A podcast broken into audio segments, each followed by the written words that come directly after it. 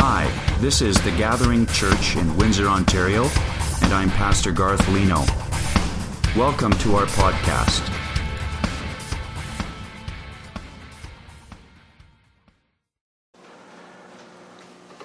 Daddy. We're going to talk a little bit about that this morning. You know, it's been the last few weeks have been pretty exciting here. I don't know if you if you've been here the last couple Sundays with the second birthday, with baptisms, with Mother's Day. There's been a lot of exciting things going on.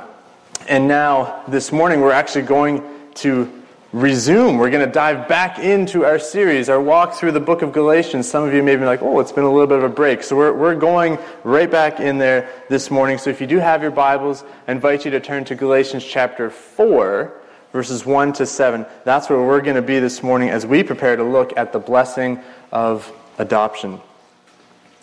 Uh, a pastor friend of mine named Neil Penner, he shared with me what it was like for him to grow up in the Penner household. He told me that his mom would constantly say this one phrase over and over to him as he left the house. She would look at him and just say, Remember whose you are. Remember whose you are. Why did she say that over and over? It didn't matter how old he was or where he was going. To him and his siblings, remember whose you are. Well, he told me that she would say this. And then she would add this other one You're a penner. And penners do such and such. Penners act this way. And penners don't do fill in the blank. Remember whose you are. You're a penner. And it was meant to be more than simply just a biological reminder hey, you know, this is your mom, this is your dad. It was meant to be a motivator for behavior right? As he would go about his day. And he told me, he shared with me that there would be times he'd be faced with a choice, he'd be faced with temptations, and be like, what am I going to do? And he would remember, he would hear this phrase remember whose you are. And sometimes, not every time, you know, we don't have enough time to talk about the, the times that didn't work, but sometimes, sometimes he would say, wait, remember whose you are. I'm a penner. Penners don't, don't do that. And this idea, this concept of understanding or remembering our identity in order to motivate behavior is going to show up pretty clearly in this passage that we're going to look at. And as we've made our way through this letter, we've seen the Apostle Paul just hammer home again and again the truth of the gospel. That salvation can't be earned by good behavior, morality, religious checkboxes, or any of those things, or, or Old Testament law keeping, or circumcision, or certain diets, or any of that. That salvation is by grace alone, through faith alone, in Christ alone. And that it doesn't matter if you're, you're Jewish or you're not Jewish, what nation you're from, what gender you're from, what social status you are, that anybody who has faith in Jesus is forgiven and becomes a legitimate heir of God. And so, what we're going to find in the passage today, Paul again outlining who we were before our faith in Jesus, what God has done, and who we are now. And hope, the hope, the goal is that we will clearly see that according to Galatians 4 1 to 7, every single believer in Jesus receives the blessing of adoption into God's family. So let's, let's read this passage together and, and pray. Verse 1, it says, I mean that the heir, as long as he is a child, is no different from a slave, though he is the owner of everything. But he is under guardians and managers until the date set by his father. In the same way, we also, when we were children, were enslaved to the elementary principles of the world. But when the fullness of time had come, God sent forth his Son, born of woman, born under the law, to redeem those who were under the law, so that we might receive adoption as sons. And because you are sons, God has sent the Spirit of his Son into our hearts, crying, Abba, Father. So you are no longer a slave, but a son. And if a son, then an heir through God. The end, I'm done. No, I'm not. But we could be. Yeah. But let's, let's, let's pray as, as we look at this together. Father God, Father, what a privilege it is for us to come and, and be able to call you Father. And it's only because of your grace, only because of the work that you have done. And as we look at this passage, as we talk about the blessing of being adopted into your family, I'm asking for your spirit to come and, and help us. Help us to understand your word. Help us to put things into practice that we need to. Help us to, to respond in the way that you would have us. Just change us. Guide us. Pray in Jesus' name. Amen. Before we get just like right into this text, I'm going to actually just right from the beginning take a little bit of a sidebar for you, okay? Just going to address some background info about this, this little bit at the beginning here owners, uh, guardians, children, what, what's going on there. What Paul is saying, uh, this is kind of familiar for us. He's saying, until you come of age, you might as well be a slave right? Um, this is why the language that he says of being a son is really important when we talk about adoption rather than just saying a child. Because in this time, only an adult son would have rights and privileges as a legal heir. A child wouldn't. This is why he's saying children, slaves, but adult heirs, okay? And so I think we understand this. Any of us who may have a will or a life insurance policy or anything like that, right? Um, Brandy and I, if, if we were both tragically killed today, it would be horrible, but we have set things up. Um, if that happened, uh, Mackenzie and Noel don't instantly get everything, right? They're, they're little children. It would go to their legal guardians to manage and be responsible for this until they reach a certain age, which we have determined, and then they would receive not that much, but what we have. They would receive it. Okay? And so it's quite common for us to understand this. It's quite common in the Greek and the Roman world too. This is what they did. Families would go and they would specifically purchase slaves, purchase servants to be those guardians for their kids because they would do other things. And they would raise them, manage them until the children became of age, whatever date that was set by the father. When they came of age, from that day forth, they were a child no more. They would be treated as an adult with the privileges and the rights of an adult but they would also be expected to act like an adult. And it was then, and only then, that they would receive legal adoption status in the family. So if you do remember a few weeks ago, we were doing Galatians 3, when we finished Galatians 3, we talked about the idea of the Old Testament law being the guardian. And it was put in place temporarily, meant to be this mirror that shows us who we are, shows our sinfulness, shows our filthiness, and shows that we need a Savior, that we need a rescuer, that the law points us to Jesus. And it's only through faith in Jesus that we can come of age, so to speak, that we can become true sons of God. And so as we take a closer look now at this passage, talking about adoption, you might be saying, okay, uh, 2016, Windsor, snow in the morning, what's the deal in May? What does this text teach us today? What does this text reveal to us about adoption today? And I believe that there are three questions concerning our adoption that are relevant to all of us. They're applicable to every single person, and they can be answered from this text. So the first question is Who were we? If you're writing things down, I encourage you to write things down. It's good to take notes, good to be a learner that way. Pastor Garth is writing furiously in a different way. First question is Who were we? Uh, verse 3. Verse 3, Paul gives an answer here. Verse 3 says, In the same way, we also, when we were children, were enslaved to the elementary principles of the world. Paul answers really clearly we were enslaved. The answer to who were we is we were slaves. We were slaves.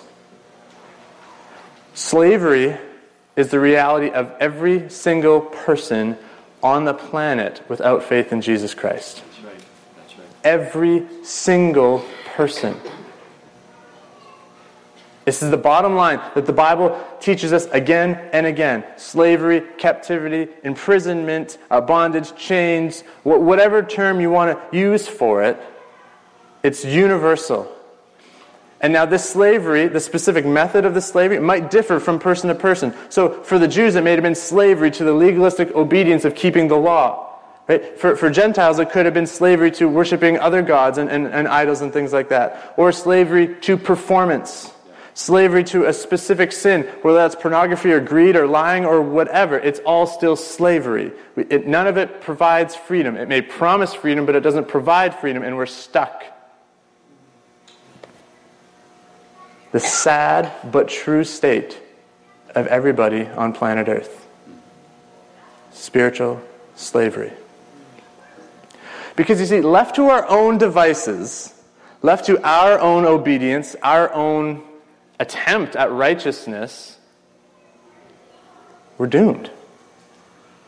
God is perfect, and we're not. And we can never be. We're stuck. We're chained. We can never please. We can never reach that level. We need help. We need someone to rescue. We need someone to do something, which beautifully takes us into the second question this morning. Okay, so who were we? We were slaves. The second question is, what did God do? What did God do? Verse 4 and 5. This is where it's, it's, it's incredible. But when the fullness of time had come, God sent forth his Son, born of woman, born under the law, to do what? To redeem those who were under the law, so that we might receive adoption as sons.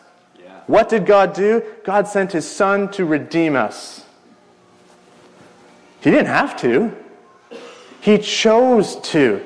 He chose to rescue us. In the fullness of time, it says, or it might say in your version, uh, the right time or in God's time, God sent Jesus to die on the cross to redeem us. Now, redeem, some of you might say, well, that's kind of a, a Bible word, church word. It's thrown around, it's in songs and stuff. What does it mean? To redeem simply means to set free by paying a price. To set free by paying a price. So, in those days, you could go along the marketplace and there would be slaves for sale that you could simply just buy. I need another worker. I'm going to buy this slave. They're going to come work for me. That happened all the time. Or if you were feeling really generous and compassionate, you could actually pay the redemption price. You could pay to redeem the slave and actually just set the slave free. No, you don't have to work for me. You're just free now. I just felt like being really nice. You could do that. And so this is what Jesus has done. He sees us in slavery and he pays the price and he sets us free from sin, sets us free from the burden of the law. How did he do this, you might say? Because he never sinned, because he perfectly kept every bit of the law. So, that perfect standard that we required, he is that. And not only is that, not only did he perform perfectly, then he offered himself up in our place. He died our death he shed His blood so that we could have our sins forgiven, so that the chains could be broken, so that we could be set free. Hallelujah. So that we could be more than set free, so that we could be adopted as sons of God. So that now anyone, anyone who trust in Jesus Christ alone alone. To be right with God isn't only forgiven, isn't only set free, again, which is way more than we would deserve. If someone came to me and I was a prisoner and say, hey, break the chain, you're free to go. Wow, that's incredible. Thank you so much. And if it ended up being God and they say, hey, I'm God and I set you free, I broke your chains, um, I want you to do anything that I say now because I'm God and you're not and I set you free, I'd be like, okay. Right? But more than that, says, Oh, I've set you free, but now I've adopted you into my family, and I'm giving you the full privileges of being a legal son, of being an heir. Seriously, who does that? Have any of you ever done that? I don't know how many of you have ever set prisoners free, but maybe you've read a story where it's fiction, nonfiction, a movie or something, and you see somebody breaking into a prison, setting people free, or releasing captives, whatever. You've seen that. That happens all the time, maybe in movies and TV shows and stuff like that. Oh, yeah, we understand that concept. But how many times, when someone's being set free, the person says, Oh, you're, you're in my family now, too. Come. Be my son, or, or be my brother. be an heir legally to all the inheritance that I have. Everything that I have is now yours. You get a share in it. Who does that? God does that. And it's incredible. Incredible. You're in my family now. Which leads us to the third question. So, who were we? We were slaves. What did God do? He sent his son to redeem us. Third question Who are we now? Who are we now? Look at verse 6 and 7. And because you are sons, God has sent the Spirit of His Son into our hearts, crying, Abba, Father. So you are no longer a slave, but a son. And if a son, then an heir through God. Who are we now? No longer slaves. We are sons. Sons. Legal heirs. Just, just stop for a moment and think about that.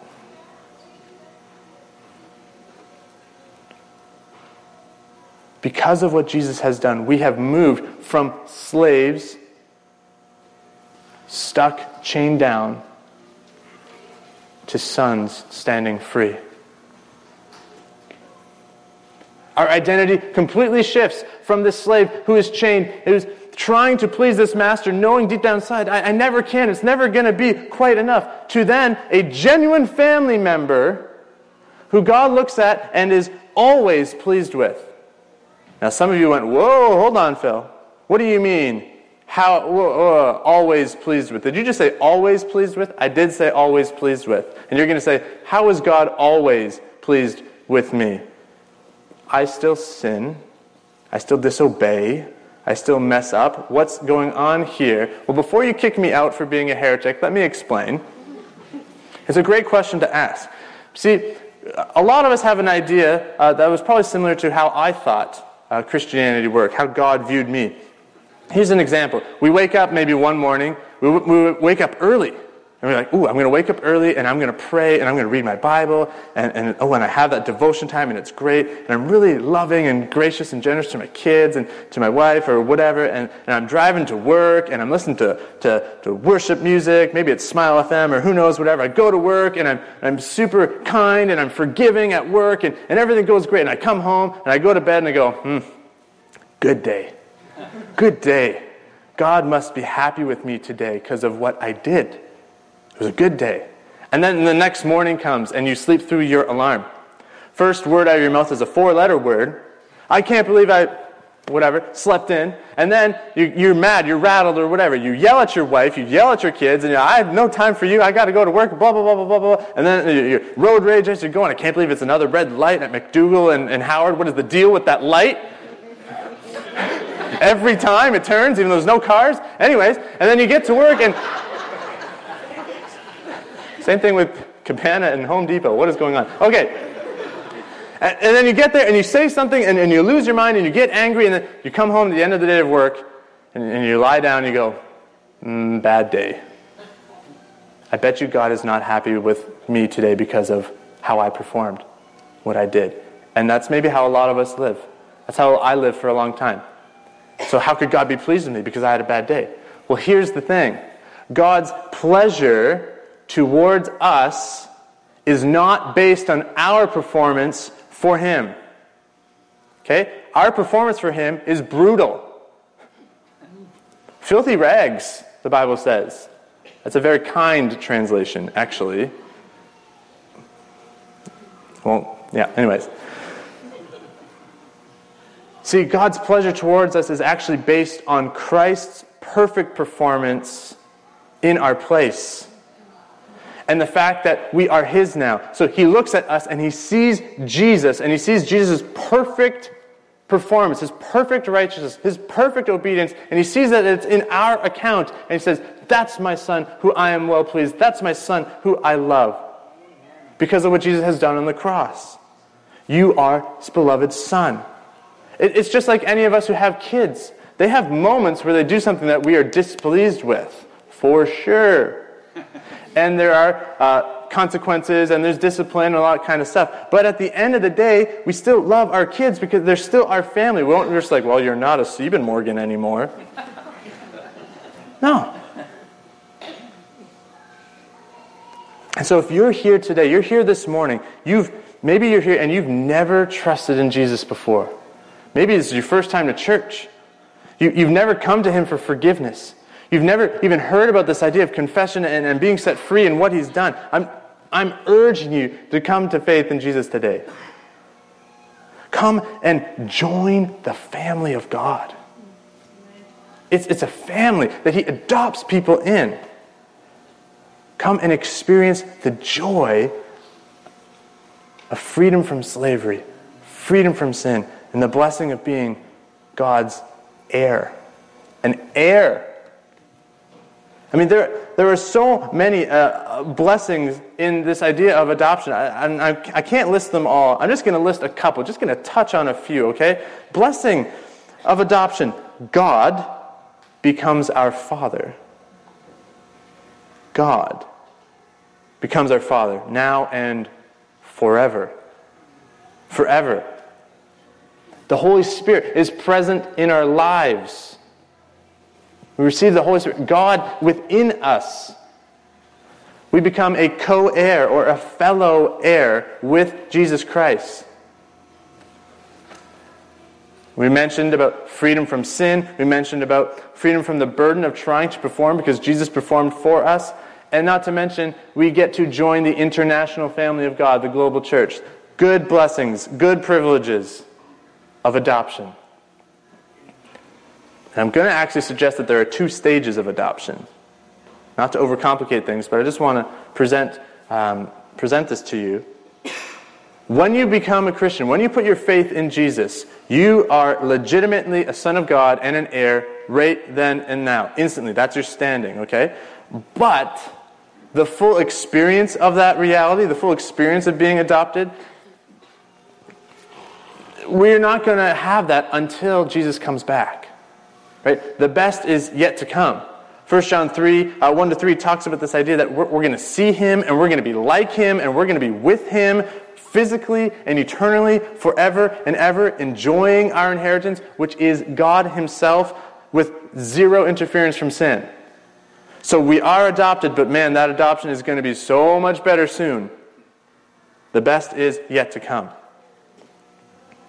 I mean, look at verse 6 again. Just look at verse 6 again.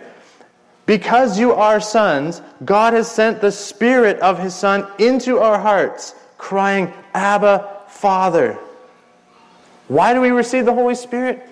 Because we are sons now. Because we've come of age, so to speak.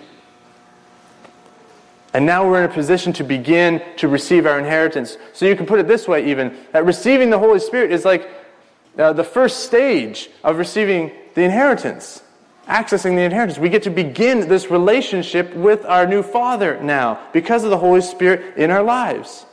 It's like step one. It's, it's, it's really, really cool. We get to call God Father. Like He says, hey, you're my sons. You're my sons. And just like Jesus, my son, He calls me Father, you can too.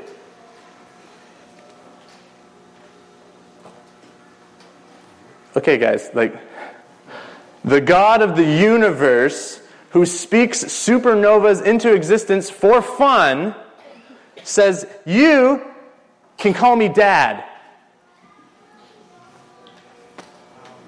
Yeah, wow. A little bit more of the wow should be happening. You can call me dad.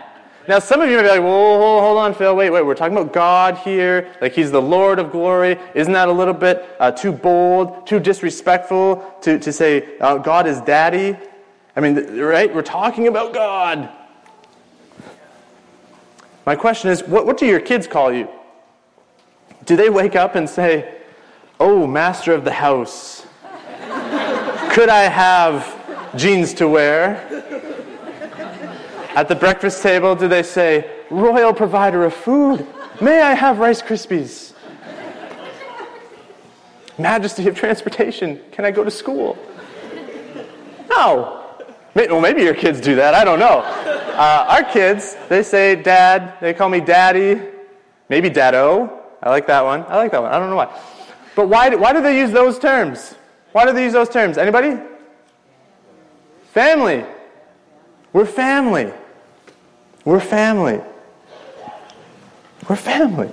We have a deep personal relationship. Sure, I am Mr. Siebenmorgen. Yeah, they could call me that. Reverend Siebenmorgen, how are you? They could. That's a title. But they call me dad because of the relationship that we have. And because of our faith in Jesus, we join God's family as his sons, and we have that kind of relationship. And guess what? He, he's actually okay with us calling him dad. He's cool with it. If he wasn't, this passage and others like it wouldn't be in his book. Abba, Father. Abba is like Papa or Daddy. Here, why don't you just turn to the left a little bit to Romans chapter 8? I'm not making this up, I'm not lying. Romans 8, perfect parallel passage. 14 to 17. Turn to the left a few books. 14 to 17. For all who are led by the Spirit of God are what? Are sons of God. For you did not receive the spirit of slavery to fall back into fear, but you have received the spirit of adoption as sons by whom we cry, Abba, Father. There it is again. The Spirit Himself bears witness with our spirit that we are children of God, and if children, then heirs, heirs of God, and fellow heirs with Christ, provided we suffer with Him, in order that we may also be glorified with Him. So, because of Jesus, we can come boldly into God's presence knowing that He will welcome us. That He will welcome us warmly, invite us, excited to see us, wants to be with us. That alone should motivate me. It should motivate us to want to spend more time with Him. He's ready and waiting to receive us.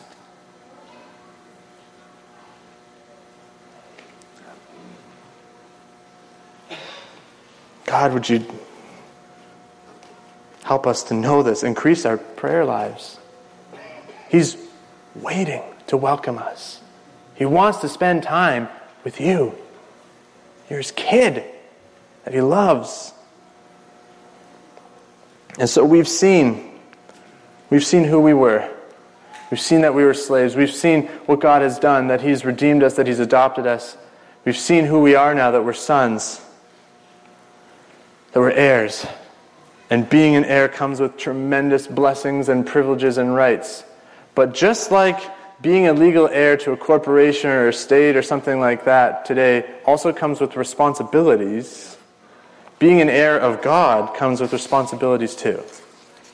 Um, we're not simply called to just bask in the glory and the blessings of being a son. Well, thanks. Hmm all who have faith in Christ are actually now called to learn how to live like a son. You can write that down too. Learn to live like a son. What that means is not going back to slavery.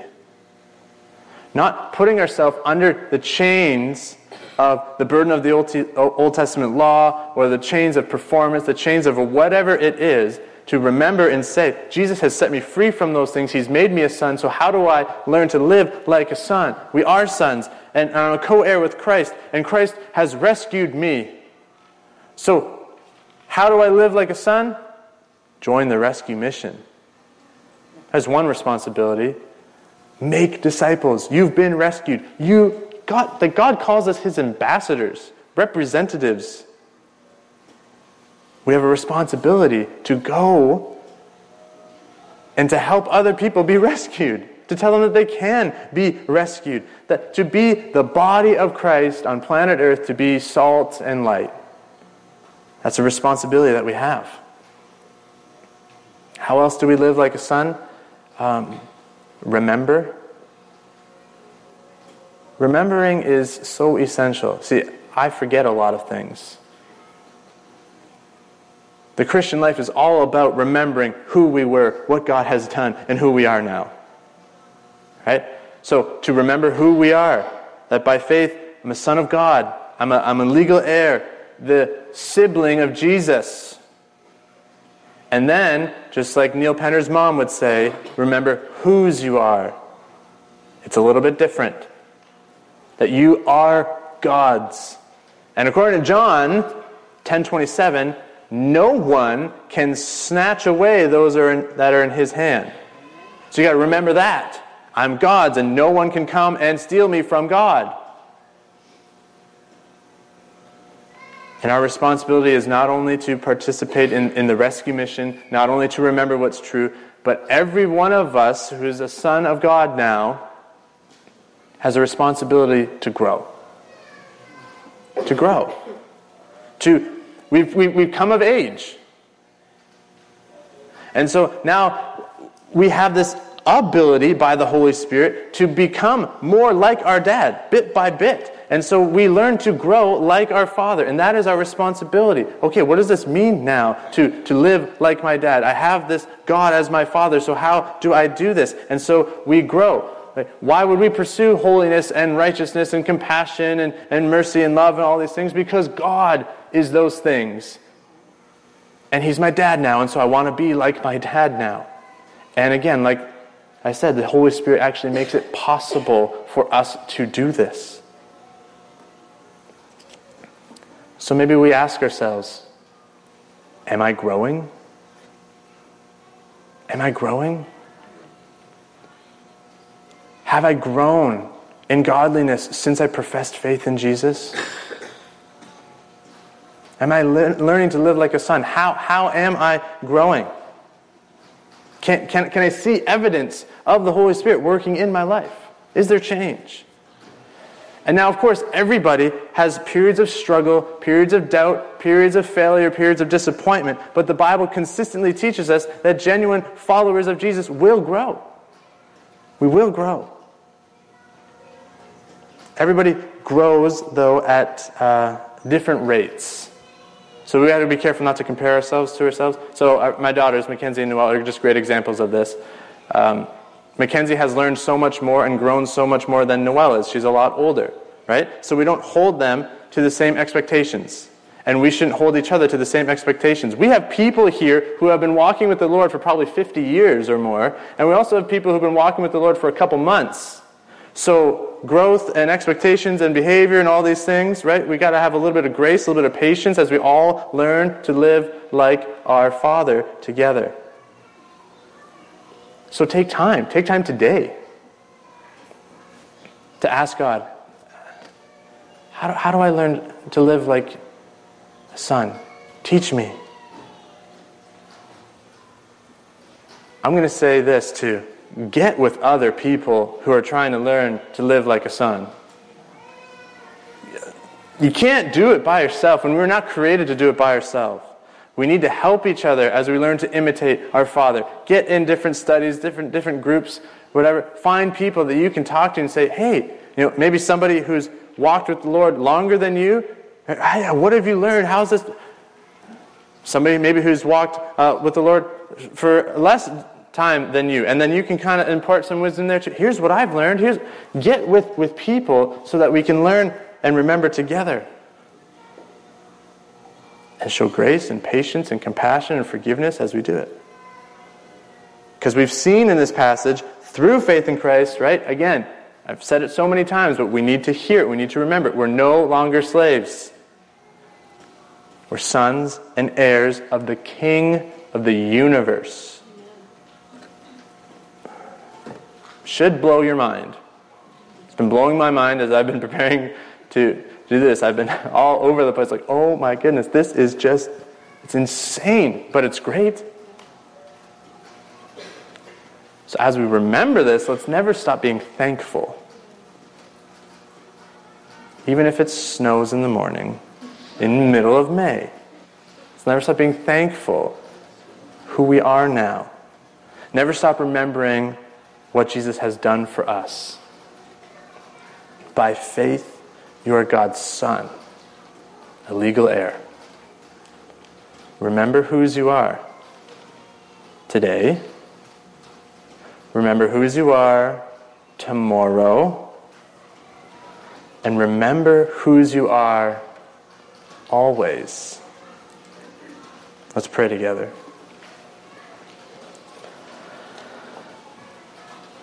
Father God, again, it is such a privilege for us to come before you and call you Father.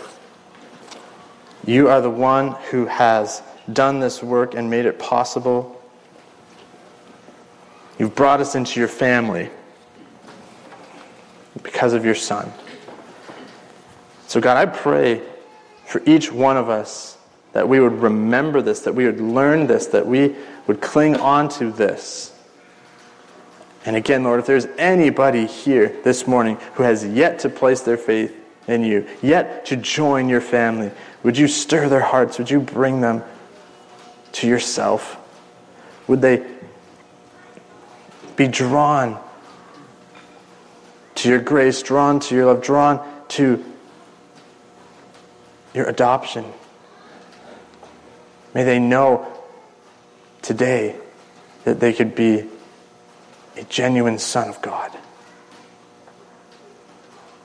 And for those of us who, who do know you and have known you for a long time, help us to remember that you're pleased with us because of your Son. That no matter what happens today, yes, there may be things we need to be uh, maybe confessing and, and receive consequences and discipline for, but no matter what happens, if we have faith in your Son, we can go to sleep, put our head on our pillow in peace, knowing that you are pleased with us and that you love us because we're yours. Remind us of that. We're no longer slaves, but we're sons. Amen.